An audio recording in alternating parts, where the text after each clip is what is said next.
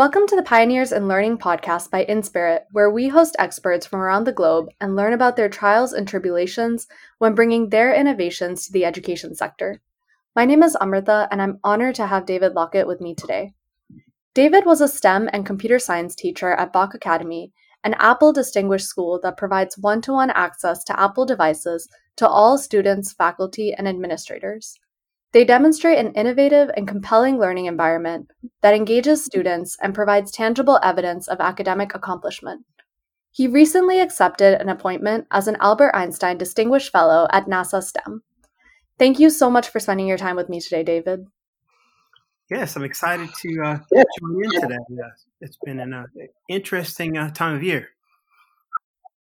It definitely has. Uh, but before we get into how this year has been, could you start by just telling us a little bit more about yourself? Hello, my name is David Lockett, a STEM and computer science teacher. Uh, I was recently appointed to the Albert Einstein Fellowship uh, Educator uh, Award sponsored by the NASA Office of STEM Engagement.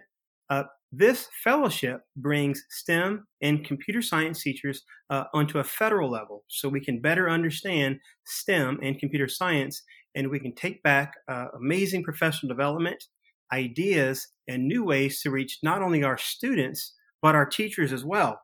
Uh, I know in the classroom, uh, as an Apple teacher, I, I worked in a one to one school, and our students were able to benefit from technology in ways that I you know, couldn't even imagine uh, students were able to collaboratively work on projects, whether they be challenge based uh, or project based.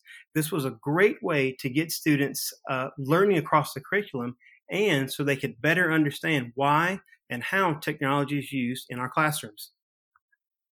And I think that's the best way to integrate technology, David. Um, on that note, what does an ideal STEM class look like to you? You know, that's a that's a great question. You know, what does an ideal STEM class look like? You know, there is no ideal STEM class. I know when I, uh, you know, visited STEM teachers across the country.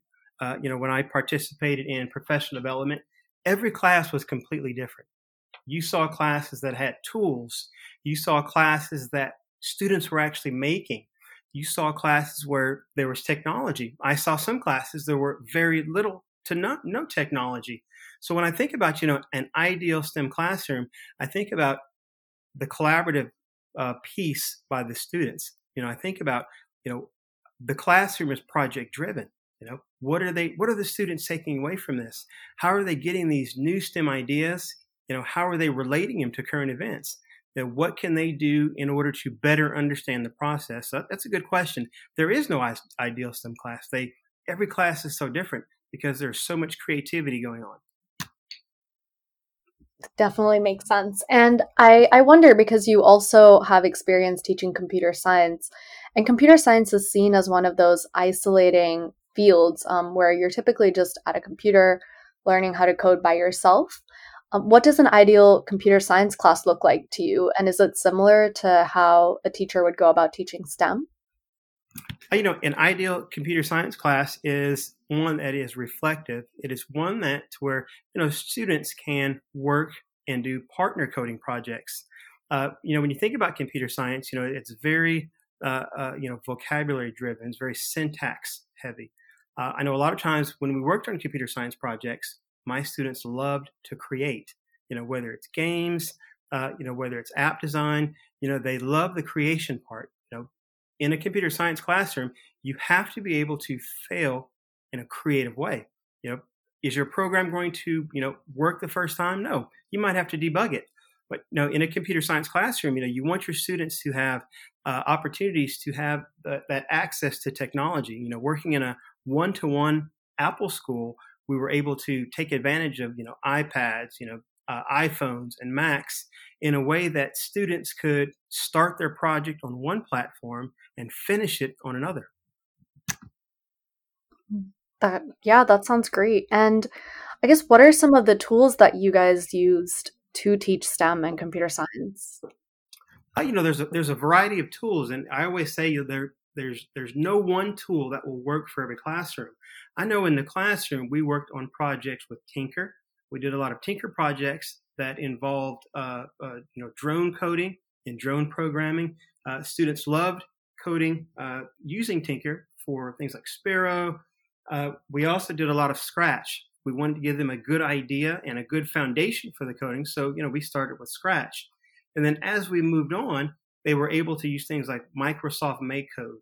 Uh, and then we kind of per se graduated onto microbits so they could not only use a, a, device to input the code but they could use these different devices to uh, you know take temperature uh, uh, you know measure uh, you know light sensitivity you know adding in different components to coding is what makes computer science so special mm-hmm. and you had earlier mentioned that you were able to weave STEM and computer science across different disciplines. So, could you share some of the strategies that you implemented to actually weave STEM and computer science experiences into different subjects? Yeah, uh, you know, STEM and computer science classes are integral for cross curriculum learning. Uh, I know in a STEM and computer science classroom, uh, a lot of what the students are working on, a lot of design challenges have a core reading component. Uh, and in those, those reading components, you know, they have to be able to uh, look at the context clues. You know, they have to be able to uh, decipher that vocabulary and uh, come to better understand, you know, why the reading component is so important. Uh, mathematics is also definitely a huge component. when our students were working on solar ovens, they had to, you know, look at things like convex, uh, current. You know, they had to weave in not only the vocabulary, but they had to use mathematics as well. You know, when they're designing those solar ovens, you know, they want to make sure that they have, uh, you know, certain angles so they can get, you know, maximum exposure to sunlight. Uh, you know, there's there's so many different ways. I know we had a rocket launch. We have our, our end of the year rocket launch, and in those, the students are mapping trajectory. So, you know, whenever you think about STEM and computer science, think about all the different aspects of why it's important. The math is definitely important, and the uh, you know the reading itself is important. There's a computer science and STEM across the curriculum for all students to take advantage of. And how do you think computer science and STEM education is changing? Like, what advice would you give educators when they're thinking about how to design their curricula for their classes? Uh, you know, depending on your, your classroom situation, you know, obviously, you know, we're currently in a situation where there's lots of asynchronous learning, there's lots of synchronous learning. Uh, you know, you've got face to face. You want to make sure that your students have uh, access to instructions, uh, you know, instructions that aren't too complicated. You want them to be able to go to a particular site, whether it's you know debugging, you know whether it's an engineering challenge they're doing at home. You want them to be able to follow those steps in a sequence. Uh, a lot of times, the biggest uh, access point for you know STEM and computer science teachers is your professional learning network. How are you involving your professional learning network? Uh, my professional learning network has been very important to me because we're trading ideas. We're finding out what works among teachers. You know, we're uh, you know whether it's looking for a grant. You know, I, I, we found some grants on GetEdFunding for our computer science students. You know, whether it's finding out you know what are the you know the current trends in STEM with STEMconnector. You know, finding that uh, you know that professional learning network connection to get a better idea of you know what you're learning and sharing among those is probably the biggest aspect that you know any STEM or computer science teacher can do. And where do you think educators should start when trying to build this professional network? You know, that's that's a very good question. You know, when you're when you're building this professional network, I always like to start within my school system. You know, I you know whether it's you know co-teachers, whether it's teachers across the curriculum, I always like to get their input and their ideas first. You know, how could we bring in this STEM design challenge to a social studies lesson, to a reading lesson? Start with your, your, your co-teachers first, and then from there, branch out. You know, a, a lot of us are, are, members of different organizations. Uh, you know, I personally am a member of ISTE, National Science Teachers Association. You know, and I'm, I'm constantly asking questions. You know, what are your thoughts on this lesson? You know, what are your ideas? You know, how can we improve it? And you know, the biggest aspect for these different ideas is to ask your students. Uh, a lot of times when we worked on our different design challenges, we would have a, a review session. At the end of those sessions, our students would ask, you know, how can we improve this lesson for the next group of students? What what could we do, you know, better to add in more steps, uh, you know, in order to make our program work, in order to program our robot? So, you know, having that open dialogue is always a good point. Mm-hmm. And while you were implementing all these different changes, um, either within your class or just across different classes, what are some of the obstacles that you faced when trying to implement these changes? Uh, that's a very good question. You know, there, there's a variety of obstacles to overcome. One of the biggest obstacles that I found, you know, not only within my classroom but with teachers nationwide, is funding sources. How can we find funding sources to make sure that all of our students can benefit from STEM? You know, how can we do that? So a lot of times, you know, I would, you know, attend grant conferences. Uh, you know, I would look for grants. You know, I would look on Twitter. I would look on Facebook for grants.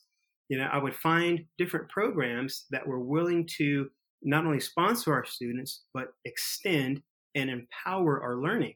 Uh, another uh, big, I wouldn't say obstacle, but one way that you can overcome these obstacles is to get community support. How is your community supporting what you do?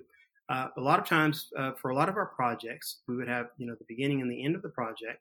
We would put our projects on display, and then from there, we would invite the community in. We want them to be involved. We want to get their input we would involve, you know, local industry. Uh, you know, how can we get them more involved in what they were doing? And then from there, they would take ownership, and you know, we were able to not only fund our programs but reach a different, uh, you know, a different mix of our community in order to, you know, better uh, understand STEM and computer science uh, for not only our students but for our educators as well. And would you say grants are probably one of the best sources of funding? Uh, you know, I'd say grants are they're, they're definitely a, you know a big aspect of you know how you're going to equip your students. You know, but also look at your your you know, your foundation, Society for Science. Uh, you know, they're they're you know a fantastic organization that can uh, you know help your students with research, you know, whether it's STEM research or science research. Uh, you know, you've got things like STEM ecosystems, uh, STEM network, and all of these different uh, you know organizations can help equip you in the classroom. That's incredible. And and now you're serving as a distinguished educator fellow at the Albert Einstein Fellowship with NASA STEM. So, what does that actually entail? And could you tell us a bit more about how you're working with different educators across the nation? Yeah. So, one, uh, you know, the most important aspect of the fellowship is how can we bring this STEM knowledge on a federal arena? How can we, you know, uh, you know, come up with new professional development, new ideas, new avenues for funding?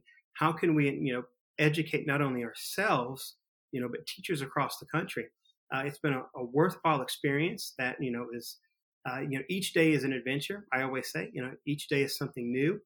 Uh, you know, a lot of the programs and all the projects I worked on in my classroom, I, you know, I'm amazed now to you know better understand how they work, uh, better understand how federal systems work, and uh, you know have a different idea on how uh, you know I can better equip not only you know teachers at my school, teachers nationwide, and students, but I have different ideas that I'd like to you know bring back and develop in the classroom.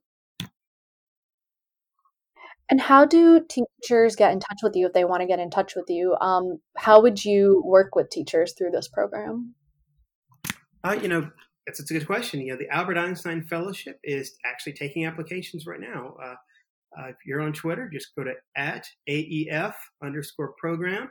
Uh, you can find out, you know, some of the daily activities that the fellows work in. You can also get a, a good idea of, you know, the day to days and what we're bringing back to the classroom. I myself am very active on social media because I'm always looking at new ideas and how I can better educate myself and teachers. And I'm at David J. Lockett. So, you know, Twitter's a, a great place to find me. It's a great place to build your PLN, and it's a great place to network. That's incredible. And is there anything else that you'd like to share with our listeners, David? Yeah, you know, uh, you know, in your classroom, you know, don't take that one size fits all approach to STEM and, STEM and computer science. You know, get out there, try things. You know, different programs might work, some might not. But your goal is to, you know, better equip your students in our technology based society and based world. They love to use technology. They want to use it to advance not only their learning, but use it to advance your, your learning as well. Once again, this is the Pioneers in Learning podcast by InSpirit. Don't forget to subscribe for more deep dives with experts who are on the front lines working with the latest in learning, technology, and innovation. Thank you so much.